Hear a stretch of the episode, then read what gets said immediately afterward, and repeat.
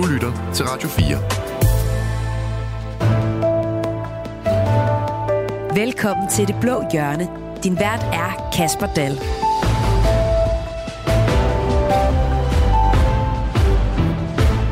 Det er nu mere end en måned siden Hamas terrorangreb i Israel, og siden vi sidst havde emnet op at vende i det blå hjørne. Og desværre er konflikten langt fra afsluttet. Dengang, for en måned siden, måtte man ikke sige men i den danske debat. Men nu efterlyser udenrigsminister Lars Løkke Rasmussen nuancer i debatten. Så hvordan kan lille Danmark fra det kolde og regnfulde Nordeuropa bidrage til en fredelig løsning på konflikten i Mellemøsten? Og hvor langt går ytringsfriheden i debatten om konflikternes konflikt? Det skal vi forsøge at finde ud af i dag. Velkommen til Det Blå Hjørne.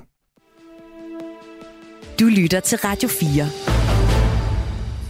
Og med mig i dag har jeg som altid tre gæster fra nogle af Centrum Højre partierne. Jeppe Sø, velkommen til.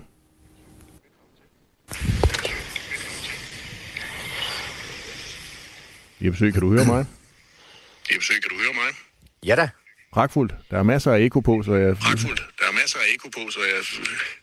Har du mulighed for at prøve at skrue lidt ned for den, og så prøver jeg lige at tage, byde velkommen til Anders Vistisen i mellemtiden? Velkommen til Anders Vistisen i mellemtiden. Ja, jeg kan prøve på den her måde. Bliver det bedre? Ah, nu blev det meget bedre. Skønt. Tusind tak for det. Okay, så Jeppe, prøver vi det. Jeppe Sø, du er udenrigs- og værdiordfører i Moderaterne. Når man, øh, Ja, det er jeg. når man blander øh, rød og blå, så får man skattelettelser, man kan forstå, har vi jo hørt øh, de sidste mange uger efter, at skattelettelserne de endelig præsenter- blev præsenteret. Nu er vi jo her i det blå hjørne, så jeg tænkte, hvad får man egentlig, hvis man blander lilla og blå?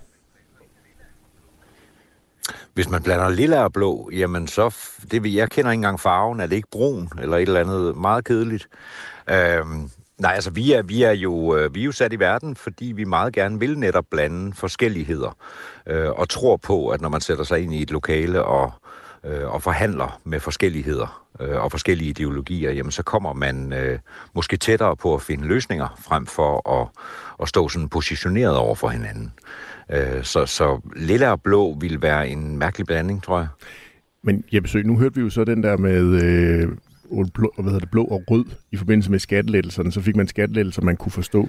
Den kan I vel nærmest bruge om, om alle de sådan, politiske udspil, øh, regeringen øh, kommer med. Altså hver gang man blander noget fra Socialdemokraterne og Venstre, så er det noget, man kan forstå.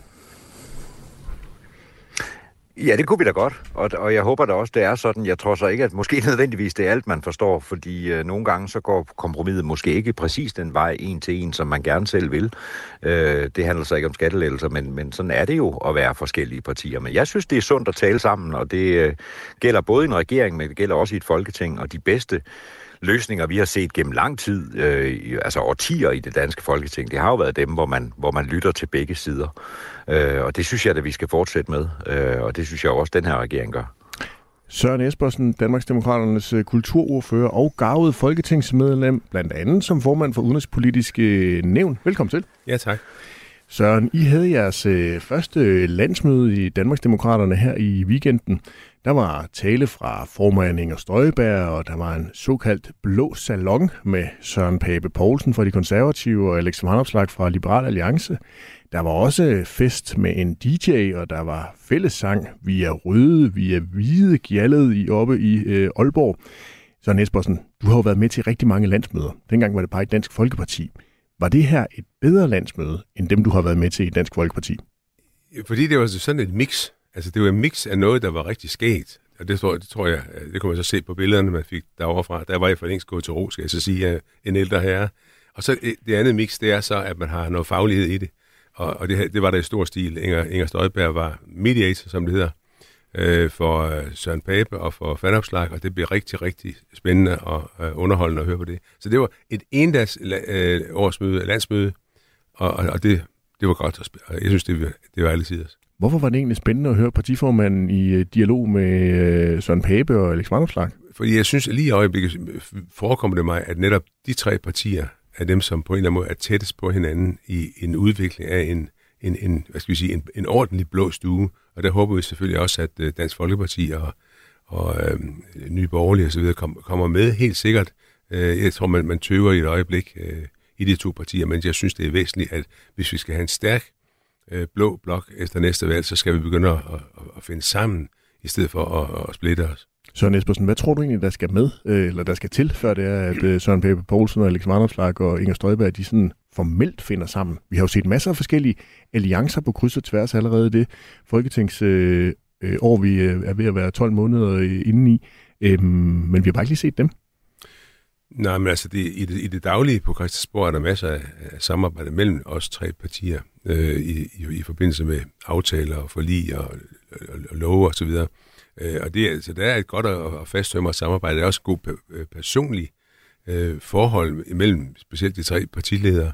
Og det er væsentligst af, næst, af næsten alt, at de personlige, øh, de personlige ting er i orden øh, sådan at, at man faktisk stoler på hinanden, inden man eventuelt går i gang efter, efter et valg. Så det er vigtigt. Anders Vistisen, velkommen til.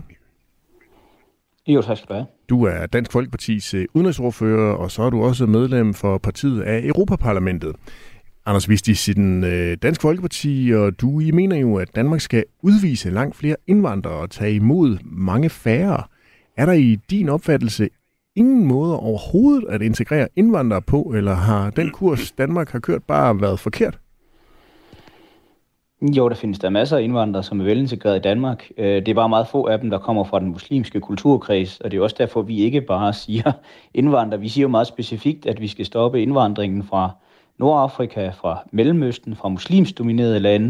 Det er jo den, der har gjort en ubodelig skade på det Danmark og den samlingskraft, der er i Danmark. Men der findes der masser af, af indvandrere fra USA og Kanada og Sydamerika og øh, dele af Asien, som, øh, som yder et positivt bidrag til Danmark. Og dem har vi da ikke nogen planer om at, øh, at udvise. Men, men vi vil gerne tale meget åbent om, at det er jo også det, vi kan se øh, flammer op med den konflikt, vi skal tale om om lidt at indvandringen fra den muslimske verden har ikke været et succes noget som helst sted i Europa, øh, og derfor har det mildst talt heller ikke været det i Danmark. Når jeg spørger, så er det jo fordi, det er et budskab, som I gør meget ud af på nuværende tidspunkt i Dansk Folkeparti i forbindelse med jeres øh, kampagner. Men, men Anders Vistisen, er der ingen måde overhovedet, at man kan integrere en muslim i det danske samfund på? Jo, altså der er der. Øh, du kan sagtens finde et øh, succesfuldt eksempel på en øh, velintegreret muslim. Det er desværre bare øh, meget, meget få, når man ser statistisk på det, altså når man ser på overrepræsentation i forhold til beskæftige, altså mindre beskæftigelse end gennemsnittet af befolkningen, meget mere kriminalitet end gennemsnittet af befolkningen. Og når man så spørger gruppen af muslimer i Danmark ind til deres værdier, altså sætter de Koranen over grundloven, øh, går de ind for de her øh, øh vanvittige sharia-straffe øh, og, og så videre, så er det desværre en meget, meget stor del af den muslimske befolkning i Danmark, der bærer nogle værdier med sig, som ikke, øh, ikke er forenlige med det at bo og leve i Danmark. Jeg er rigtig glad for, at I øh, tre har lyst til at være med i dagens udgave af Det Blå Hjørne. Og dig, kære lytter, hvis du har lyst til at blande dig i øh, dagens debat, så husk, at du kan gøre det ved at sende os en sms. Øh, Send den afsted til 1424, så dukker den op her i studiet. Radio 4. Ikke så forudsigeligt. Ja, der er nu gået en måned og 10 dage siden Hamas' terrorangreb i Israel. Tusindvis af mennesker har mistet livet, og Israels tropper er nu rykket ind i Gaza i forsøget på at nedkæmpe terrorgruppen Hamas. I weekenden der besøgte udenrigsminister Lars Løkke Rasmussen både Israel og Vestbreden, hvor han både plæderede for pauser i krigen og vil minde om at huske på perspektivet og den langsigtede løsning, som han og regeringen mener er en tostatsløsning. Det handler om at opretholde et perspektiv på, hvad skal der ske bagefter. Det er selvfølgelig meget at bede om, for et land, der er blevet angrebet, og som lige nu er her samles om at slå fjenden tilbage. Men hvis ikke den her dimension om, hvad skal der ske, når Hamas så som militær terrororganisation er slået ned, hvis ikke det perspektiv også lever, så risikerer man jo at i virkeligheden vække en, øh, en ung generation af palæstinenser øh, til øh, permanent vrede, altså mod Israel og dermed også mod vestlige værdier. Anders Vistisen, gjorde øh, udenrigsminister Lars Løkke Rasmussen egentlig en god figur for Danmark med sit øh, besøg i Israel og Vestbreden i øh, weekenden? Altså, jeg synes personligt, det er pjattet, når europæere tror, de skal tage til Israel og Palæstina og skabe fred. Altså, det, øh, det har man jo ikke lykkes med, med nogle af de mange planer og forsøg og mange penge, man har brugt på det tidligere. Og, øh, og det, som udenrigsministeren taler ind i her, det er jo et hjemligt publikum, for han ved jo udmærket godt, at, at hans øh, holdning til det her spørgsmål ikke gør verden fra eller til. Øh, for os er det her spørgsmål egentlig rimelig simpelt. Øh, Israel er en allieret øh, stat. De er blevet angrebet i et af de mest bestialske terrorangreb i nyere historie. De har ret til at, at forsvare sig selv. Og, og ligesom vi ikke blandede os i, hvordan amerikanerne forsvarer sig efter angrebet 9-11 på World Trade Center og Pentagon, så blander vi os egentlig heller ikke i, hvordan Israel forsvarer sig selv over for, for de her islamiske statstyper i, i Hamas. Men hvis de sådan skal lykkes, så bare blive hjemme? Ja, jeg ved ikke helt, hvad det skal bidrage med, at han tager ned udover at han selvfølgelig kommer lidt i, øh, i tv-nyhederne og, øh, og, og nu også i det blå hjørne. Altså, den der tro på, at den danske udenrigsminister gør en forskel i, øh, i den konflikt, der jo er alle konflikters moder i det område, det, det er jo udtryk for enten storhedsvandvid eller, eller billig medietid. Søren Espersen, var du tilfreds med Lykkes besøg i Israel og Vestbreden i weekenden? Jeg synes, det er vigtigt også, at Danmarks udenrigsminister kommer omkring. Det må jeg så sige. Øh, jeg er ikke helt enig med, med Anders i, at han kunne lige så godt være blevet hjemme. Bestemt ikke. Jeg synes, at han kommer til det her i en, med en positiv øh, façon, og at det bliver godt modtaget i Israel, er der ikke nogen tvivl om. Han opholdt sig mest der selvfølgelig. Øh, jeg tror så også, at, øh, at der er pludselig nok øh, et, et lys i mørke, som jeg ser det netop ved, at Hamas nu er ved at blive slået fuldstændig hjem eller ned. Øh, det, det er helt vigtigt, for, øh, før man kan komme videre, så at de andre eventuelle palæstinensiske kræfter kan begynde en samtale med, med Israel. Det, har, det er jo, som Anders Vistesen også sagde, det, man har prøvet i mange, mange forskellige øh, forklædninger at løse den her konflikt. Øh, det, det, det helt utroligt tæt var man jo i forhold til Yasser Arafat, mens han var leder, øh, hvor det faktisk var sådan, at øh, palæstinenserne havde fået 90 procent af alt, hvad de ønskede, og så gik det alligevel galt. Men man er nødt til at prøve, man kan ikke bare give op, det mener jeg ikke, man skal. Jeppe Sø, øh, Anders Vistisen, han mener, det er et udtryk for storhedsvandvid, at din øh, partiformand og landets udenrigsminister, Lars Løkke Rasmussen, han tager til Israel og, og Vestbreden. Har han ret? Ah, men det er jo en fabelagtig øh, øh, sætning om diplomati og hvad det betyder at komme rundt og, og vise støtte. Øh, Danmark har utallige gange i historien spillet en rolle i øh, konfliktområder som malere. Øh, vi har spillet en, øh, en rolle med vores blotte tilstedeværelse. Og hvis Anders Vistisen øh, tror, at det ikke har betydning, at et land øh, bakker øh, fuld op om øh, en, øh, en, øh, en ting, der foregår i verden, og oven i købet øh, sender en, øh, en position afsted, nu handler det jo ikke om Lars, det handler om udenrigsministeren fra Danmark, der tager ud, ja, så har han ganske enkelt et verdensbillede, jeg i hvert fald ikke deler. Selvfølgelig spiller det da en rolle, øh, at vi er til stede, og selvfølgelig spiller det også en rolle, at vi tør øh, som, som land øh, pege på øh, den løsning, som vi øh, fortsat øh, tror på. Øh, en løsning, hvor, hvor, øh, hvor vi forsøger at skabe en tostat, selvom det jo lige nu er øh, utopi. Og jeg synes, det vi, det vi hører også i, i Anders Vistisens øh, svar i øvrigt på dit andet spørgsmål, øh, det er jo, at, at, øh, at, at vi har fået Danmarksdemokraterne, og, og vi har fået øh, øh, en mere nuanceret stemme øh, på, på den her udlændingepolitik. Øh, og vi har fået en mere nuanceret stemme på, øh, på det sort-hvide, som jeg synes, Anders han her øh, taler om. Øh, det er ikke de samme ord, der kommer fra Søren Espersen, og det glæder mig.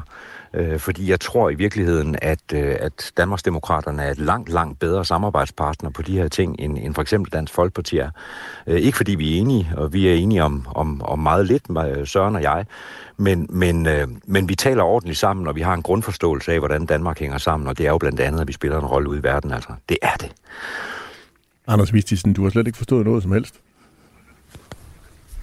Nej, man kan jo godt høre, at det er nogen, der er vant til at beskæftige sig med den lille anden dam hjemme. Altså hvis man læser de internationale medier, så er EU-landene jo til grin. Det er de jo både, hvis man læser Politico.eu eller, eller de store amerikanske øh, aviser, fordi øh, EU-landene jo ikke er enige om det her. Og derfor øh, er øh, billedet i Beijing, billedet i Washington, billedet hos de kræfter, der betyder noget i Mellemøsten jo, at EU-landene de øh, øh, klodser rundt på glat is, kan ikke finde en øh, fælles position om noget som helst, vil gerne tro, de er super vigtige, men i sidste ende er det eneste, de kan bruges til, det er at donere nogle skattekroner til noget humanitær bistand. Der er jo ingen af spillerne, der tager øh, EU-landene alvorligt, og det kan man jo se eksemplificeret ved, at EU-kommissionen på de 3-4 første dage i krigen havde fire forskellige holdninger til, hvordan den skulle håndteres fra EU's side. Og det er jo det billede, som Lars Løkke er en statist i, øh, som udenrigsminister i Danmark. Og han har jo ikke noget klart øh, synspunkt at komme til øh, øh, Palæstina og Israel med, øh, og han har et fuldstændigt uenigt Europa bag sig. Og derfor så, øh, så tror jeg nu, at, øh, at min analyse den, den holder mere på den store klinge, end, øh, end øh, Søren og øh, Jeppes sådan, øh, selvforståelse af, hvor vigtige de er. Det er lidt ligesom musen og elefanten på gangbroen, der øh, så siger musen til elefanten, ej, hvor vi får det her til at gungre. Øh, I virkeligheden er det nok, at der er meget få, der tager notits af, hvad Lars Lykke og hvad EU mener i den her konflikt. Øh, Jeppe Søg, du skal nok lige få lov til at svare. Ja, jeg vil det, er lige... dig, der sidder, det er jo dig, der sidder ned. Ja, men det er jo dig, der sidder ned i EU, så du må jo lige tage dig af EU. Jeg tror, at Dansk Folkeparti meget ofte siger, at Danmark betyder noget i sig selv. Og her tager vi altså ud som os selv. Øh, Vi tager ikke ud som, som, som EU. Og hvis der er problemer nede i EU, så må du løse dem der. Øh, Fordi det her, det er en dansk udenrigsminister, Jeppe, der er da- signalerer det er da- meget, meget kraftigt fra den danske nation, hvor vi står, og, og hvad vi peger på. Og den, den debat, synes jeg, er øh, meget, meget dansk at ture deltage i. Også i en tid, der er svær. Øh, så kan man altid diskutere det, og du, du øh, nedgør øh, diplomatiet til, at det handler primært om at komme i fjernsynet. Altså det her handler i virkeligheden om også at komme ud med nogle ord, der starter en samtale, og som også markerer, hvor Danmark står. Øh, og jeg er så enig i, at EU er øh, alt for langsomme, når de skal skabe øh, en øh, enhed, og det er jo et af EU's problemer, men det kan også være noget af det positive, at det er svært at finde øh, konsensus. Øh, nogle gange er det jo godt med en, med en samtale, men, men EU-landene er jo meget, meget forskellige, øh, og de taler ikke med en stemme. Altså, det må vi jo erkende, det gør EU ikke. Og derfor synes jeg at netop, det er vigtigt, at vi så tør tage ud ene mand, øh, som udenrigsminister og sige, hvordan vi ser det i Danmark. Det mener jeg, det er super vigtigt. Ja, øh, jeg vil sige, det var, øh, jeg kan lige om, det var faktisk lille Norge, øh, der på et tidspunkt var meget, meget tæt på at løse den her konflikt, eller være med til at løse den i, i såkaldt Ja. ja. Os- Oslo Accord. Og det var også et lille, et lille øh, ubetydeligt land, øh, og højt op mod nord, og nogenlunde det samme øh, øh, øh, antal mennesker som, som i Danmark. Men, men det var altså ved at lykkes, så selvfølgelig skal vi, det er det vigtigste for mig, vi skal ikke give op i den her sag, for der er, det er der nok, der har gjort. Vistisen? Ja, enig. Altså, det er jo beskæmmende, at man ikke engang ved, hvordan EU virker, når man vil give dem mere magt som Jeppe. Altså, nu er det jo sådan, at det er medlemsstaterne, der har ene, ene kompetence med kommissionen på udenrigsområdet. Og derfor er det jo selvfølgelig også vores udenrigsminister fra Moderaternes ansvar, at, øh, at EU-landene står så splittet, som de gør. Men når de nu gør det, så er det jo vigtigt, at man fra dansk side, i hvert fald i Dansk Folkeparti's optik, viser støtte til ens allierede. Og der må man jo bare sige, det er jo ikke det budskab, som Lars Løkke turnerer med. Han øh, turnerer med budskab om, at nu skal vi se nuanceret på konflikten. Hvad er det nuanceret? Altså Hamas vil udrydde Israel. Skal vi så acceptere, at 25 procent af Israel bliver øh, udryddet, eller er det 10 procent, eller er det 50 procent? Altså der er jo ikke i den her konflikt øh, to parter, der er ligeværdige. Der er en terrororganisation på den ene side, og så er der et demokratisk land med de fejl og mangler, øh, det så har på den anden side. Men det er en allieret magt, Israel, og det er selvfølgelig dem, Danmark skal stå med. I stedet for at indgå i de her mudrede EU-samtaler, hvor for eksempel lande som Spanien og Irland er, er fuldstændig pro-palæstinensiske, og så er der lande i den anden, øh, i den anden grøft, som øh, for eksempel Polen, der er, er 100% pro-israelske, og så ender man med at sende et budskab ud i verden, der er sådan noget mudder noget, som ingen rigtig forstår, øh, og som ingen rigtig tager alvorligt. Hverken i Israel og Hvad er det for et Palæstina, budskab, i der- naboområderne, eller i Kina, øh, USA. Var, der et budskab? Øh, det, det giver ikke op for mig, Anders, øh, i det her. Øh, så det, det, forstår jeg ikke noget af. Der, var, der er jo ingen budskab. Lars Løkke Rasmussen har i, i hele det her, øh, her øh, proces været 100% pro-Israel. Ligesom i øvrigt Danmarksdemokraterne er. Vi holder med Israel. Og, så, og det vil vi blive ved med, det er, for, det er vores allierede. Men, men jeg, mener ikke, at Lars Løkke han kom med noget særligt budskab. Han var på besøg, og jeg, jeg var faktisk kun i, på den israelske øh, side. Ja, han besøgte jo begge parter, Søren, men hvis du ikke mener, at han kom med noget budskab, så er du jo enig med, så er du enig med mig, Søren. Hvis, altså, jeg forstår ikke helt, hvad pointen er. Så det, du siger, det er, at vi skal sende vores udenrigs- udenrigsminister ud i verden, men han kom ikke med noget budskab der, hvor han tog ud. Men, men Hvad er Anders, det så han, pointen af i Danmarksdemokraternes optik? Er det, at vi har sendt ham ud som sådan en goodwill ambassador, eller er det, at han skal ud og have taget nogle billeder, eller hvad er pointen, hvis han sendes afsted uden et budskab, som du siger, pointen, Søren? pointen er, at vi skal lære af, hvad der foregår. Og det kan vi altså kun være ved at, at vi har, ved at have uh, udenrigsministeren eller andre diplomater uh, i, i sving. Uh, vi kan ikke bare sidde herhjemme og så læse det hele i Jyllandsposten, eller tro, vi gør det. Vi skal selv ud og aktivt uh, være en, en del af det her. Og uh, Lars Lykkes besøg i Israel blev modtaget med, med åbne arme af Israel. Der var ikke nogen, der var sure uh, over, at han kom, ligesom, ligesom du åbenbart er, Anders. Jeppe Sø, øh, Vistisen efterlyser det her nuancerede budskab, og har svært ved at forstå, hvordan man kan komme med et nuanceret budskab. Hvad var det nuancerede budskab, øh, Lykke han havde med? Nej, jeg synes ikke, at Vistisen han efterlyser et nuanceret budskab. Han siger, at det er et problem, at han er nuanceret. Øh, og det er sørme, det er sørme typisk øh, Dansk Folkeparti, at, at man fuldstændig overser, at der også er nuancer, og i særdeleshed i en øh, konflikt som, som den her. Jeg synes, vi har været alle partier meget, meget, meget klare i spyttet øh, omkring øh, øh, Israel og deres ret øh, til at, at forsvare sig øh, inden for folkeretten. Det synes jeg er øh, så skåret så meget i sten, også ved besøget, at det ikke kan være i tvivl, øh, nogen kan være i tvivl overhovedet. At der så også er nuancer i den her konflikt, det må vi ikke glemme, selvom det pludselig bliver sort-hvidt, når Hamas gør, hvad de gør. Øh, der er forskel på det palæstinensiske selvstyre og på Hamas. Der er forskel på Gaza og på Vestbreden. Der er forskel også på israelerne, som jo også mener to forskellige ting øh, i forhold til bosættelser og sådan noget. Der er, det er en konflikt, der er nuanceret. Og hvis vi bare gør den øh, sort-hvid, altså det vil jeg virkelig ad, øh, advare mod. Vi skal være klare i spyttet om, hvor vi er, og dermed skal vi også tage ud i verden og vise, hvor vi er. Og vise flaget, og det gør man med at sende en, en, en udenrigsminister. Men vi bliver også nødt til at nuancere øh, samtalen, øh, og det synes jeg i virkeligheden, at, at rigtig mange partier er med på. Lad os lukke den del omkring øh, udenrigsminister Lars øh, Løkke Rasmussens øh, besøg i Israel og Vestbredden ned. Jeppe besøg, hvor lang tid må det egentlig tage at nedkæmpe Hamas for Israel, og hvor store civile tab må det koste? Jamen, det er jo øh, nærmest et umuligt spørgsmål, altså fordi hvor lang tid må det tage? Det må tage så lang tid, så, så Hamas øh, ikke længere spiller en rolle i Gaza. Øh, hvor mange civile det må koste, jamen det er jo ikke et Excel-ark. Øh, det er jeg klar over, det kan blive, når folkeretten på et tidspunkt skal gøres op, hvis der ikke er proportionalitet i angrebet. Øh, det er jeg med helt fuldstændig med på, men det er jo slet ikke tiden lige nu øh, og begynde at diskutere den slags. Det synes jeg ikke. Altså, vi, vi får, og nu tror jeg faktisk, vi, vi måske alle tre er, er enige, øh, hvis man tjekker en politikers indbakke lige i øjeblikket, øh, så får man jo 2, 3, 400 mails om dagen. Øh, de er ret enslydende, og de har billeder af, altså frygtelige billeder af børn, der er halshugget og, og, og, og alt muligt andet. Øh, ganske, ganske forfærdeligt. Øh, og, og der har man jo sådan en tendens til at sige, jamen det der, det må, det må stoppe. Og det er vi jo enige i alle sammen. Det vil være ret rart. Øh, men men øh, men vi, vi, vi er i en konflikt nu, hvor, hvor, hvor, hvor det jo nærmest ikke engang er en konflikt. Altså det er jo Hamas, der har angrebet markant, ligesom 9-11, hvis man skulle sammenligne med noget som helst. Øh, og der har man lov til et, et, et markant forsvar. Øh, vi skal bare passe på nuancerne. Vi skal huske, at det er en krig mod Hamas, det her. Det er en krig mod Hamas øh, og Hamas skal, skal, skal der udslettes, eller i hvert fald sørge for, at de ikke, øh, at de ikke øh, igen bare lige kan rejse sig. Og det er derfor, pauser er så svært. Det kommer vi nok til senere. Øh, fordi en pause kan bruges til meget mere end nødhjælp. Den kan også bruges til lige at komme sig og få, få flyttet på raketterne. Ikke? Søren Espersen, Israel har ret til et markant forsvar, mener Jeppe Sø. Er du enig i det? Fuldstændig. Men hvor lang tid må man, altså, hvor længe skal det så blive ved? Hvor, læ- hvor, hvor lang tid må det tage for Israel med det her markante forsvar for at nedkæmpe Hamas? Og hvor store civile tab skal vi være villige til at... Jamen, jeg mener, det, det afsluttes, når Hamas er fuldstændig nedkæmpet.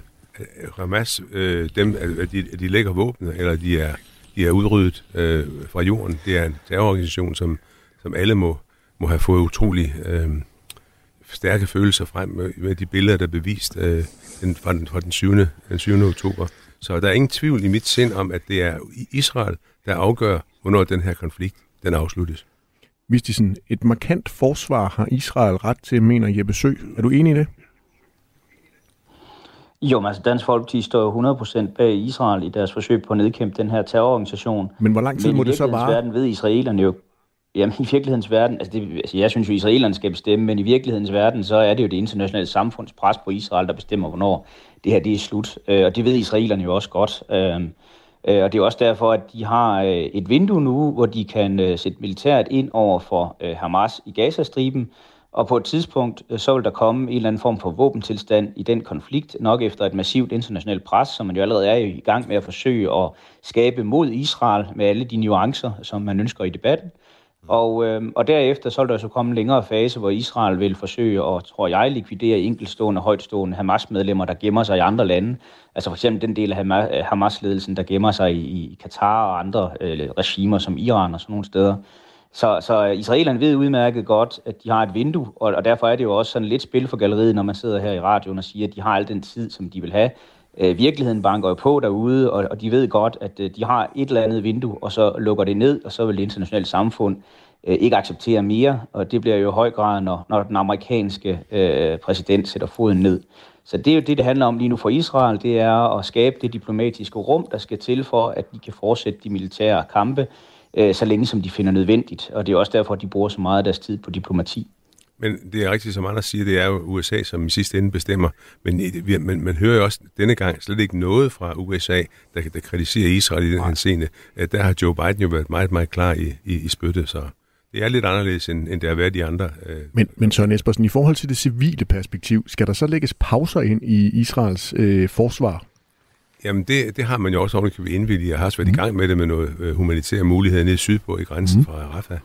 Øh, og det synes jeg også, man kan blive ved med. Man skal blive ved med gerne øh, under en eller anden form for international øh, øh, kontrol med det. Øh, fordi det, hvem er det, der, der, der forsvarer grænsen dernede? Ægypterne vil jo ikke have med det at gøre.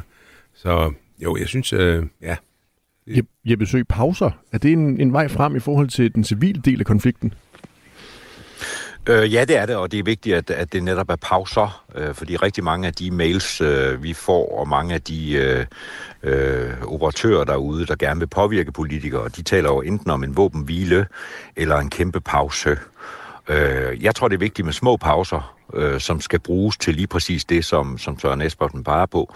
Altså få nogle lastbiler ind, øh, få noget nødhjælp frem til dem, som vidderligt har brug for det. Øh, Øh, Øh, Søren og jeg sidder jo tit til, til de samme møder, hvor, hvor vi ikke kan referere fra, øh, og, og jeg tror ikke, jeg, jeg afslører for meget ved at sige, at, at, øh, at de lastbiler, de skal ind. Øh, det er absolut. Men det er jo i pauser. Øh, det jeg er bange for, det er en pause, hvor, hvor øh, Hamas kan, kan, kan regruppere deres, øh, deres angreb øh, og komme fornyet. Øh, så vi bliver nødt til at, at forstå den her konflikt på den måde, at pauser, det er vigtigt. Anders Vistisen, pauser.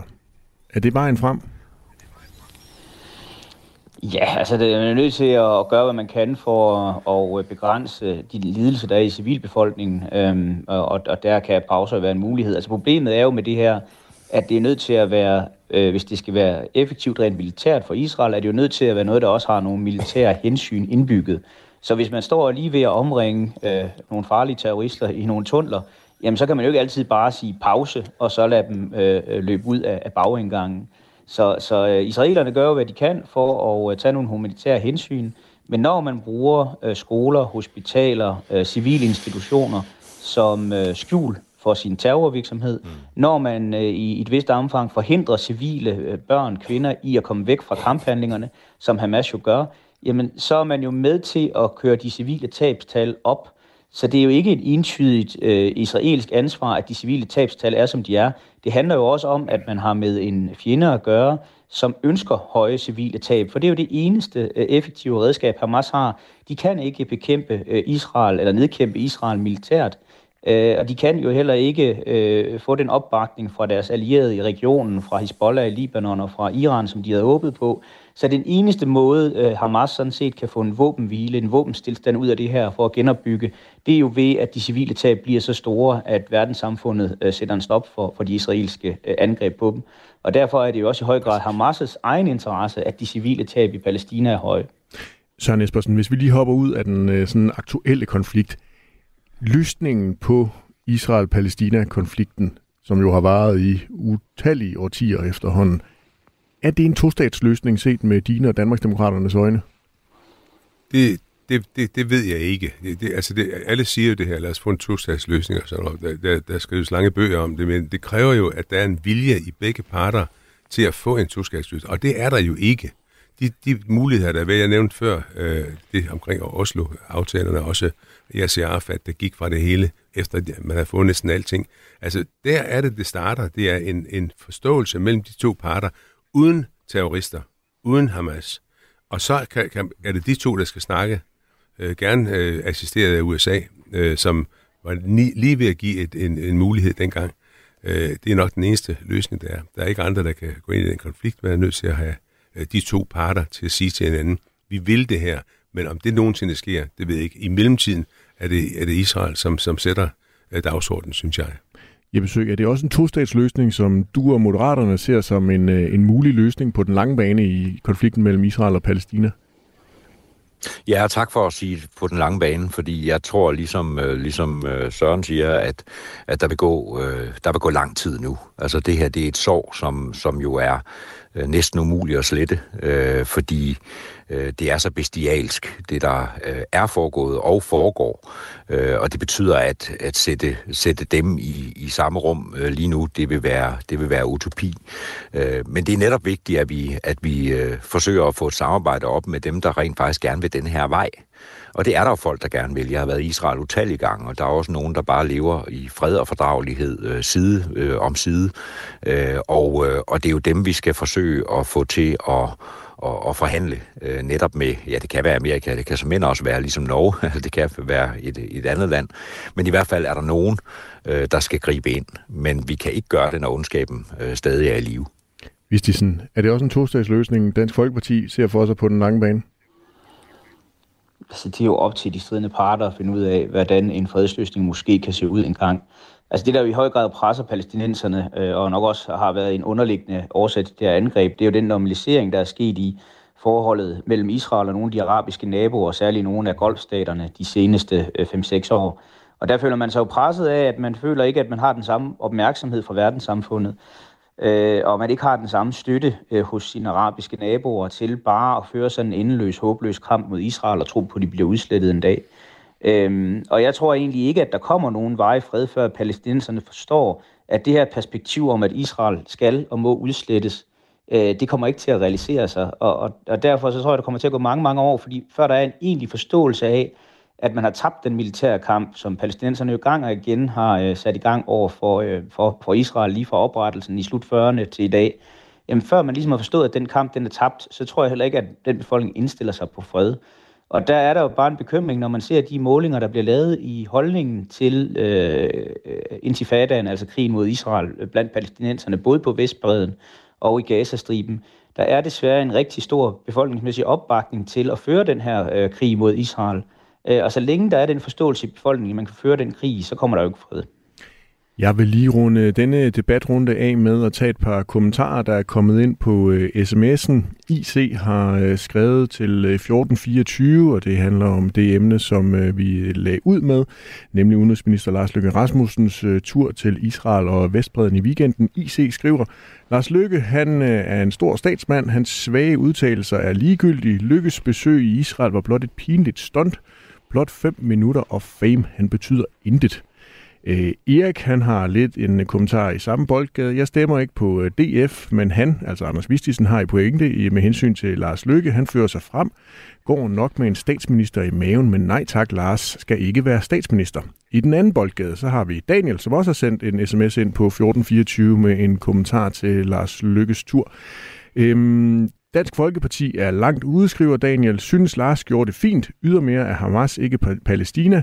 De er en terrororganisation. Danmark øh, er heller ikke loyal to familia, så vi må ikke glemme de civile. Selvfølgelig skal Hamas fjernes fra jordens overflade, men det skulle gerne være efterkrigen, vi skal have i, øh, det skulle gerne være et efterkrigen, vi skal have i fokus.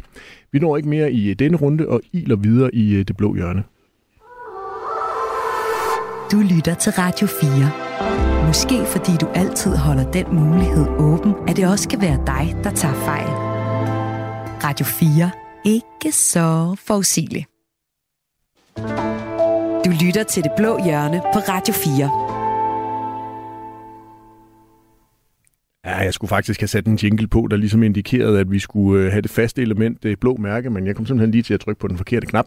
Hvis du skulle være i tvivl, så kan jeg fortælle, at du lytter til Det Blå Hjørne i dag med Moderaternes Jeppe Sø, Danmarksdemokraternes Søren Espersen og Dansk Folkepartis Anders Vistisen. Det er blevet tid, som sagt, til vores faste indslag i programmet, nemlig uddeling af de blå mærker. Det er her, vi lige lader politikerne sende et kærligt, men bestemt blåt mærke til en kollega i et af Centrum Højre partierne. Jeppe Sø, vil du ikke lægge ud, hvem skal have dit og Moderaternes blå mærke i denne uge? Åh, oh, jamen jeg havde egentlig forberedt øh, rigtig, rigtig meget, men, men, øh, men nu har jeg simpelthen lyst til at give den til Anders Vistisen, for jeg synes, det er en nedgradering af, af Danmark at, at tale om på den måde, at, at det ikke spiller en rolle, hvad vi, øh, hvad vi går og siger. Og når man så spørger Anders Vistisen lige før om en tostatsløsning, så taler han udenom, i stedet for at sige, om det også er Dansk Folkepartis tanke, at, øh, at det er det, der vil være en optimal løsning.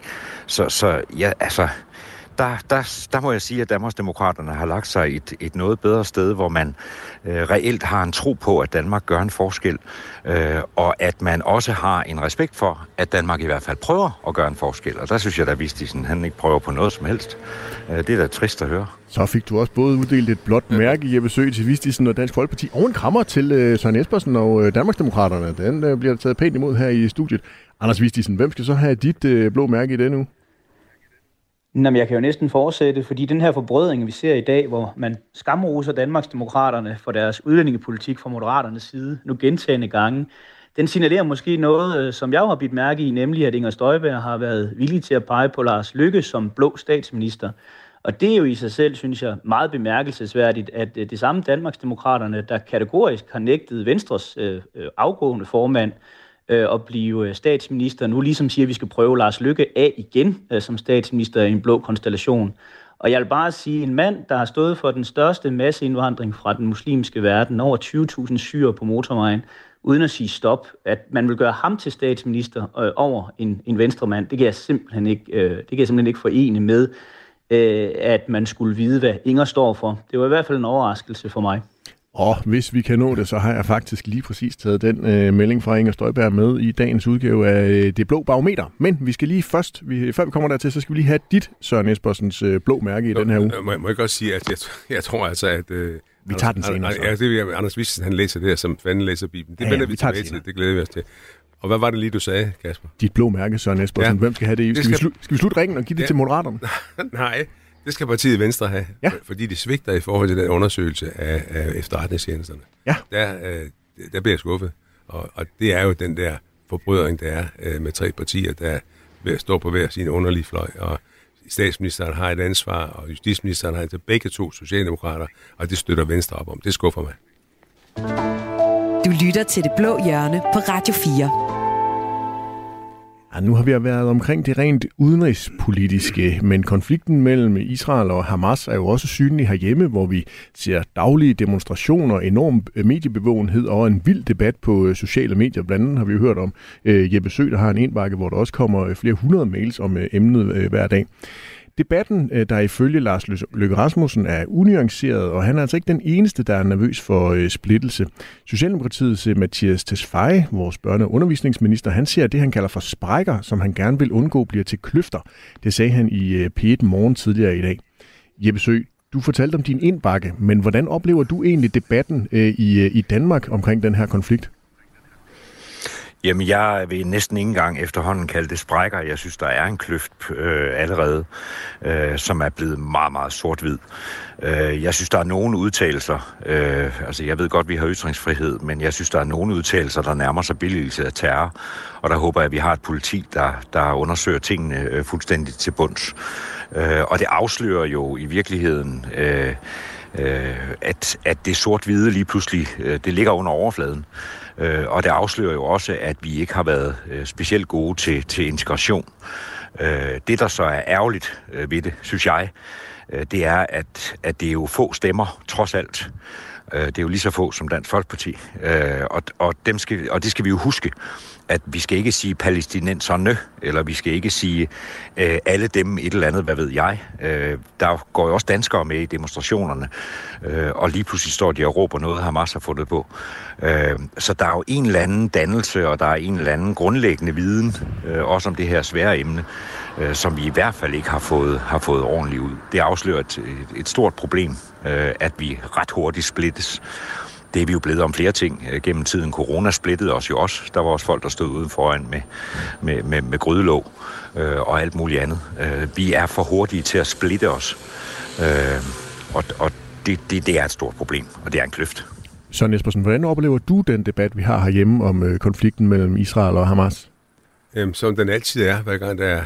Det, det, det, der har chokeret mig mest i det her, det er, det er faktisk, hvor mange 10.000 af øh, palæstinenser eller støtter af Hamas øh, viser sig på gaden i Berlin, i Hamburg, i London, i, at de kommer dag efter dag, og jeg siger, skal de ikke på arbejde, alle de mennesker? Altså, de, de, dukker, de er der hele tiden, og de råber slagord øh, til støtte for Hamas og, og, og sviner Israel til, og det opleves altså i alle Europas store byer, dag ud og dag ind, og det er chokerende.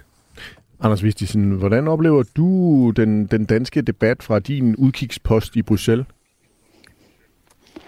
Jo, men altså, jeg, det jeg jo egentlig synes, der er beskæmmende, det er jo, at politikere, der ikke rigtig vil anerkende, hvor stor en, en trussel den uh, muslimske indvandring udgør for, for et land som Danmark, eller for Vesten i det hele taget, de prøver at isolere det her til nogle, nogle ganske få og nogle ganske få ekstreme.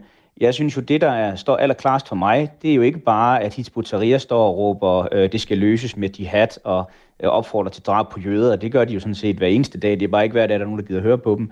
Men det er jo også, når sådan veletablerede stemmer i den muslimske debat i Danmark, altså når, når sådan en som øh, Islam B, han står og siger, en popkunstner, man har taget op i øh, højskolesangbogen, indtaget i højskolesangbogen, han ikke kan tage ordet øh, terrorist og Hamas i samme sætning. Altså når han ikke kan anerkende, at Hamas er en terrororganisation. Når Nadia Nadim, som er en flygtning, vi har givet alt, og som nu spiller for vores landshold, hun spreder fake news, og efterfølgende ikke engang kan få sig selv til at tage de opslag ned, hvor hun har påstået, at det var Israel, der stod bag et angreb på hospital her først i konflikten. Men ligesom stedet står ved, at det kan være det ene, og det kan være det andet. Øh, eller når øh, fremtrædende muslimske politikere fra kristendemokraterne og radikale venstre, de står og støtter de her meget militante demonstrationer, altså folk, der har et folkevalgt mandat i ryggen, øh, så er det jo, at det viser i min optik, at de her holdninger, de findes meget bredt ind i de muslimske samfund i Danmark. Og det kan jeg også se på det feed, jeg får ind fra mine sociale medier. Det er jo, at helt almindelige, også ser det ud til på papiret, velintegrerede muslimer, de, øh, de vil ikke anerkende, at øh, der for eksempel er civile tab øh, i forbindelse med det terrorangreb, man udført på, på Israel. Det benægter man bare, når man sådan indgår i debatten. Og det siger jo noget om, hvor langt fra øh, virkeligheden øh, en stor del af det muslimske samfund i Danmark øh, egentlig befinder sig. Og det har I jo så grebet i Dansk Folkeparti, Anders Vistisen, fordi lige nu der kører I jo en kampagne på øh, sociale medier, hvor I opslag og videoer beder forskellige grupper og individer om at, og jeg citerer, rejse hjem. Og selvom kampagnen den var i gang inden øh, krigen i, øh, i Gaza og konflikten mellem Israel og, øh, og Hamas, så har øh, Dansk Folkeparti jo altså brugt eksempler fra folk i debatten. For eksempel, som Anders Vistisen nævner, nævner sangeren Isam B., der i øh, P1-debat ikke ville kalde Hamas for en terrororganisation. Og også videoer fra pro-palæstinensiske demonstrationer deles af folketingsmedlemmerne fra Dansk Folkeparti med budskabet Rejs hjem. Anders Vistisen, vi hørte lige, at øh, Jeppe Sø mener, at det er øh, meget alvorligt med et stort problem med, med den splittelse, han oplever. Hvis de sådan, sådan en kampagne, som I kører her, fører den til mere eller mindre splittelse i den her tid? Den fører i hvert fald forhåbentlig til, at man står med at lukke øjnene. Fordi hele den her snak om velmenende integration, og vi skal bare forstå dem, så går det hele bedre. Det er jo det, der har ført til, at Vesten står i en situation, hvor vi har folk med værdier, der fuldt ud flugter med islamisk stat eller med Nazi-Tyskland, der, der florerer i vores samfund igen her 70 år efter, vi ellers sagde, at det skulle være sidste gang, ekstremismen skulle få fod på europæisk grund. Og der er jo så nogen, der mener, at det går væk, hvis vi ikke taler om det, eller hvis vi taler pænere om det. Øh, sandheden er jo, at de her mennesker må jo enten finde ud af, om de vil leve i et land som Danmark, med de værdier, det samfundsgrundlag, der er, eller også så synes men, vi, de skulle tage konsekvensen og rejse hjem, men i stedet de sådan, for at og, og suge på lappen og tage øh, de mange penge, der kommer fra velfærdsdanmark. Men, men hvis de sådan, nu hørte vi lige fra Jeppe Sø, at det er et alvorligt problem med den splittelse, som den her konflikt har været med til at vise i det danske samfund. Skaber jeres kampagne så mere eller mindre splittelse? Jeg tror lige bare, at den ser realistisk på det. Altså, man kan ikke forhandle med folk, der har det her verdenssyn, og jeg har ikke lyst til at imødekomme dem. Altså, betyder det, at vi kun skal stene nogen homoseksuelle? Betyder det, at kun nogle kvinder skal leve øh, ufrit og som andenrangsborgere i et apartheidstyre under islam?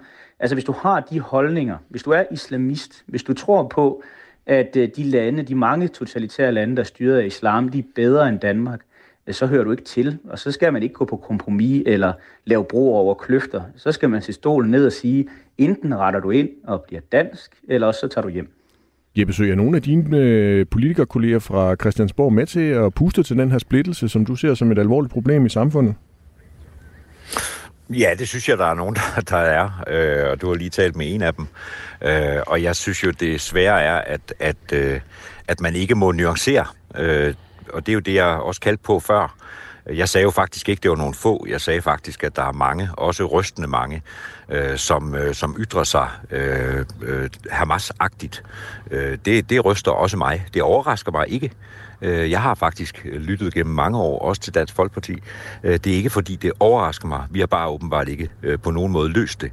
Men at, at, det, at gøre hele den gruppe til et samlet dem, øh, det er der, hvor jeg, hvor jeg øh, simpelthen må sætte foden ned og sige, der er jeg i hvert fald ikke enig.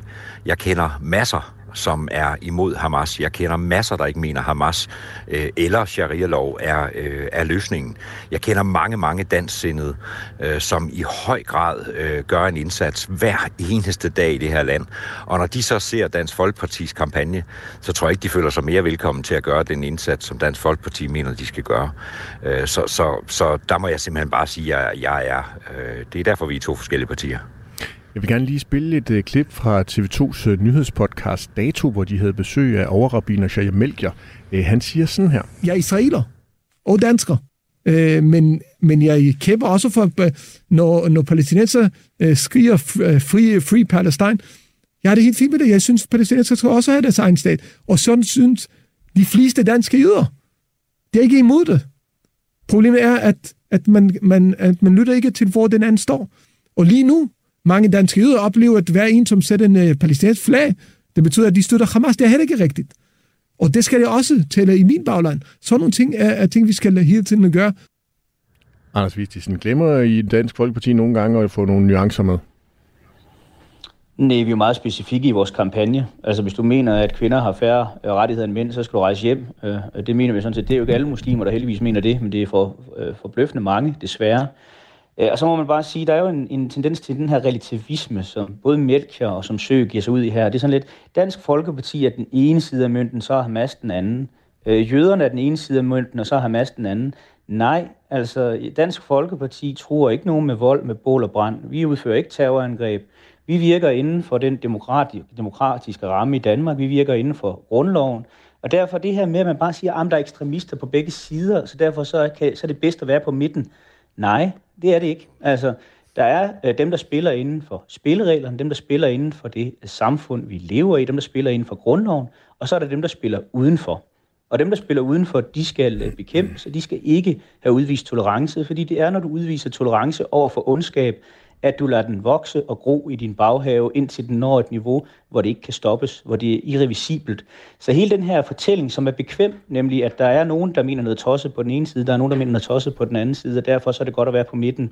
Det er bare værdirelativisme i den mest øh, sådan forfladede form, som ikke fører nogen som helst gode steder hen. Ja, ja, kan du, ja, ja, jamen, det er jeg da fuldstændig enig i. Jeg aner, ikke, hvad han, jeg aner simpelthen ikke, hvem du citerer der. Øh, jeg har i hvert fald ikke sagt det, og jeg tror heller ikke, at der er nogen af mine, der har sagt det. Øh, det er jo slet ikke det, det handler om. Øh, det er rigtigt, at Dansk Folkeparti udøver ikke øh, terror og våben og alt muligt andet, men hvis man kender sin bjergprædiken bare en lille bit smule, så ved man jo godt, hvad ord også kan. Øh, og der tror jeg, at man skal passe på sine ord, når man siger dem. Jeg er enig, øh, at i dele af kampagnen, at når man, når man siger, at det her, hvis du står for det her, jamen så har du, så har du simpelthen ikke ret meget at gøre her i Danmark, fordi det bliver aldrig vellykket integration. Altså det er jo helt i orden at påpege. Jeg synes i virkeligheden også, det er det, vi siger. Jeg synes bare, vi siger, at der også er nogen, der har den anden holdning. Og der er rigtig mange, der har den holdning. Og det har Dansk Folkeparti meget svært ved at tage i sin mund, men det er der. Og de mennesker, dem skal vi jo samarbejde med. Altså det er jo folk, vi skal samarbejde med. Man kan da ikke bare sige, at alle skal ud.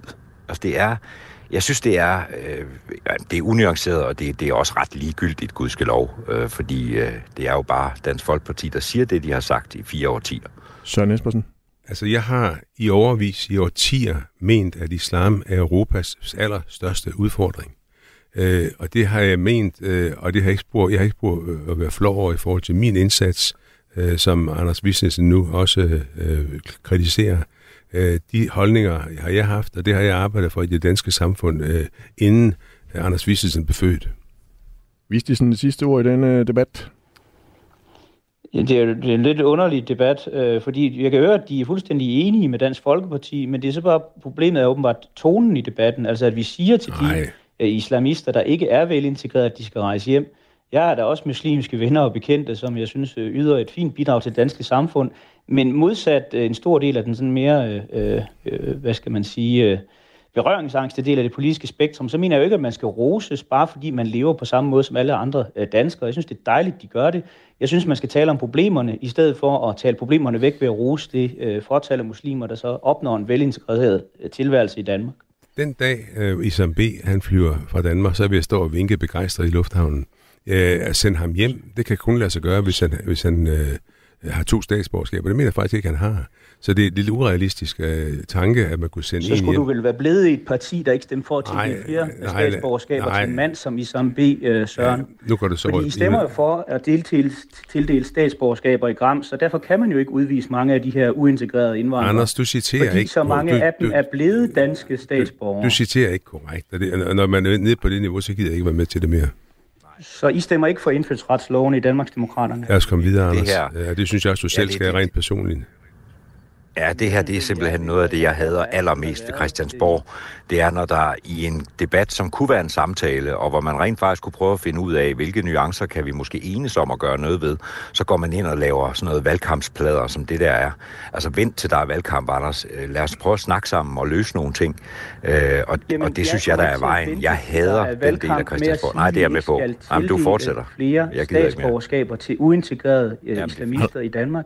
Det har vi jo desværre gjort i en 30, 40, 50 år. Og netop fordi vi har gjort det så længe, så står vi med en meget stor gruppe mennesker, som aldrig er blevet danskere, men som har fået tildelt de rettigheder, statsborgerskabet giver. Anders Vistisen. Det er selvfølgelig noget, der er utrolig essentielt for et land. Det er også derfor, at det er godt, vores øh, formand for indfødsretsudvalget, han tager det meget alvorligt i forhold til at også gå ind og tjekke øh, dem, der skal have indfødsret på øh, Facebook, om de udviser Anders islamistiske sympatier, før man bare på masselov giver Anders- Anders Vistisen. gave. Anders Vartes Vistisen, vi tager en udlændingedebat en, øh, en helt anden dag. Nu øh, iler vi videre i øh, det blå hjørne. Radio 4. Ikke så forudsigelig. Fordi jeg lovede jo nemlig lige lytterne, at vi skulle en tur omkring det der, Inger Støjberg, hun havde i gang i i weekenden, hvor det var, at hun lige pludselig syntes, at uh, Lars Lykke måske skulle være en mulig uh, statsminister efter et uh, folketingsvalg. Fordi til uh, DR, der sagde uh, Inger Støjberg om uh, Moderaternes uh, leder, han har jo sagt, at han har dannet sit parti for netop at holde en som mig væk. Så det har jo lidt lange udsigter. Men der kan ske rigtig meget, og Lars Lykke kan jo tage form af alt muligt, var altså citatet fra Inger Støjberg til, øh, til DR om Lykke. Jeppe Sø, jeg skal lige høre, det er jo nye toner, må man sige, fra Inger Støjberg og Danmarksdemokraterne. Som moderat bliver man så smiret, eller det modsatte? Nej, men jeg synes egentlig ikke, det er nye toner, for fordi hvis du spoler tilbage i det blå hjørne, jeg tror, du skal cirka ni måneder tilbage, der stod jeg i det der studie sammen med Inger Støjberg, og netop sagde, at vi jo ikke er sat i verden for at, at få sådan nogen som Inger Støjberg ud på ingen måde. Øh, og jeg opfordrede på det tidspunkt Inger Støjberg og, og Danmarksdemokraterne til at, at vise sig fra den side, de jo netop er øh, som også har nuancer og et ønske om samtale. Øh, så, så jeg synes ikke, det er nye toner. Men er det ikke nye Øh, toner fra Inger Støjberg? vi er, Mm, nej, ikke hvis du genlytter programmet, fordi øh, altså, måske er der en, en, en vis forbrydring, fordi man jo også finder ud af, at, at løsninger skabes jo i samtaler, også med dem, man er uenig med. Øh, og, og det, øh, altså, jeg, jeg sætter jo for eksempel kæmpestor, øh, nu gør jeg det så igen, jeg sætter stor pris på Søren Espersen, fordi vi rent faktisk kan sidde og, og snakke på trods af vores uenighed, øh, hvor, hvor man, øh, hvor man i, med nogle andre samtaler, jeg synes, vi har hørt en, en af dem for lidt siden, altså virkelig har brug for en jingle, også sådan, øh, på sin telefon, som man kan, kan afspille og komme videre. Så jeg, jeg opfatter, og jeg synes også i øvrigt, at pressen har, har overgjort øh, den her øh, udtalelse fra Inger Støjberg. Jeg tror ikke, at, at hun ligefrem var ude og sige, at hun peger på Lars Løkke som den nye statsministerkandidat, så vi næsten har taget det ned. Øh, det, der er her, det er, det er et ønske om samarbejde, og det, det tror jeg på i det danske folkestyre. Søren Espersen, mener du også, ligesom jeg besøger, at pressen har overgjort uh, Inger Støjbergs lille dør på klem for uh, den tidligere statsminister og Ja. tidligere formand for Venstre? Ja, det er en sofistikeret, sådan filosofisk debat, der slet ikke hører hjemme i den virkelige verden. Altså, øh, Inger Støjberg øh, sig- har sagt, det eneste ultimative, hun har, det er, at det skal være en, en blå statsminister. Og det er det, hun, det, hun går ud fra. Så bliver hun så spurgt, hvad med... Er, han også blå, siger hun så. Selvfølgelig, når præsten går på hende Så siger hun, der kan ske siger- rigtig meget, og Jamen, Lykke du kan hvad, tage form af jamen, alt muligt. Jamen, For eksempel blå. Jamen, jamen, hvis, nu, øh, hvis nu Lars Lykke han begynder at tage form af en, en ægte venstremand, så er, der, så er der den mulighed en eller anden sted i syvende galakse, at, øh, at han så øh, kan blive statsminister. Men det, det når vi jo ikke, det ved han jo også godt. Han, har, han, han, slog til, han slog til for at holde os ude af et hvert øh, samarbejde, så han ligger, som han har reddet. Anders Vistisen, du synes jo, det her det var en dum melding fra Inger Støjberg. Så dum, at du faktisk har skrevet et debatindlæg om det. Kan du ly- lynhurtigt på 20 sekunder, Risse, hvad var pointen egentlig øh, i det debatindlæg? Jamen pointen er jo bare, at hun gentagende gange nu har åbnet døren øh, op for Lykke som statsminister, hvor hun tydeligt sagde, at Jacob Ellemann kunne aldrig blive det. Og der må man bare sige, at Dansk Folkeparti, hvis man har været statsminister i Danmark og lukket 20-30.000 øh, syriske flygtninge ind, så fortjener man ikke et, øh, et genkald på scenen. Så, så skal man ikke være statsminister på Dansk Folkepartis mandater. Og der kan man jo bare undre sig over, at Inger godt klart kan kommunikere, at øh, Jakob Ellemann duer ikke. Han kunne aldrig blive statsminister på Danmark Demokraternes stemmer, men det kan øh, lykkes så potentielt godt. Man har måske lidt fornemmelsen af, at det handler om, hvem der har stemt for imod hendes rigsret i sin tid, mere end det handler om det politiske indhold, hvem Inger Støjberg mener, der kan være statsminister. Det finder vi ud af på et eller andet tidspunkt, når vi kommer tættere en valgdag. Eh, antager jeg, så skal Inger Støjberg jo nok komme til at sætte eh, lidt mere navne på, må vi jo øh, håbe, eller gå i gang med at krydsforhøre hende. Tusind tak, fordi I tre var med i dagens udgave af Det Blå Hjørne. Vi øh, når ikke mere. Tak til øh, Danmarksdemokraternes Søren Espersen, til Moderaternes Jeppe Sø og Dansk Folkepartis Anders Vistisen. Fik du ikke lyttet med fra start, så husk, at du kan finde dagens udgave som podcast i Radio 4's app.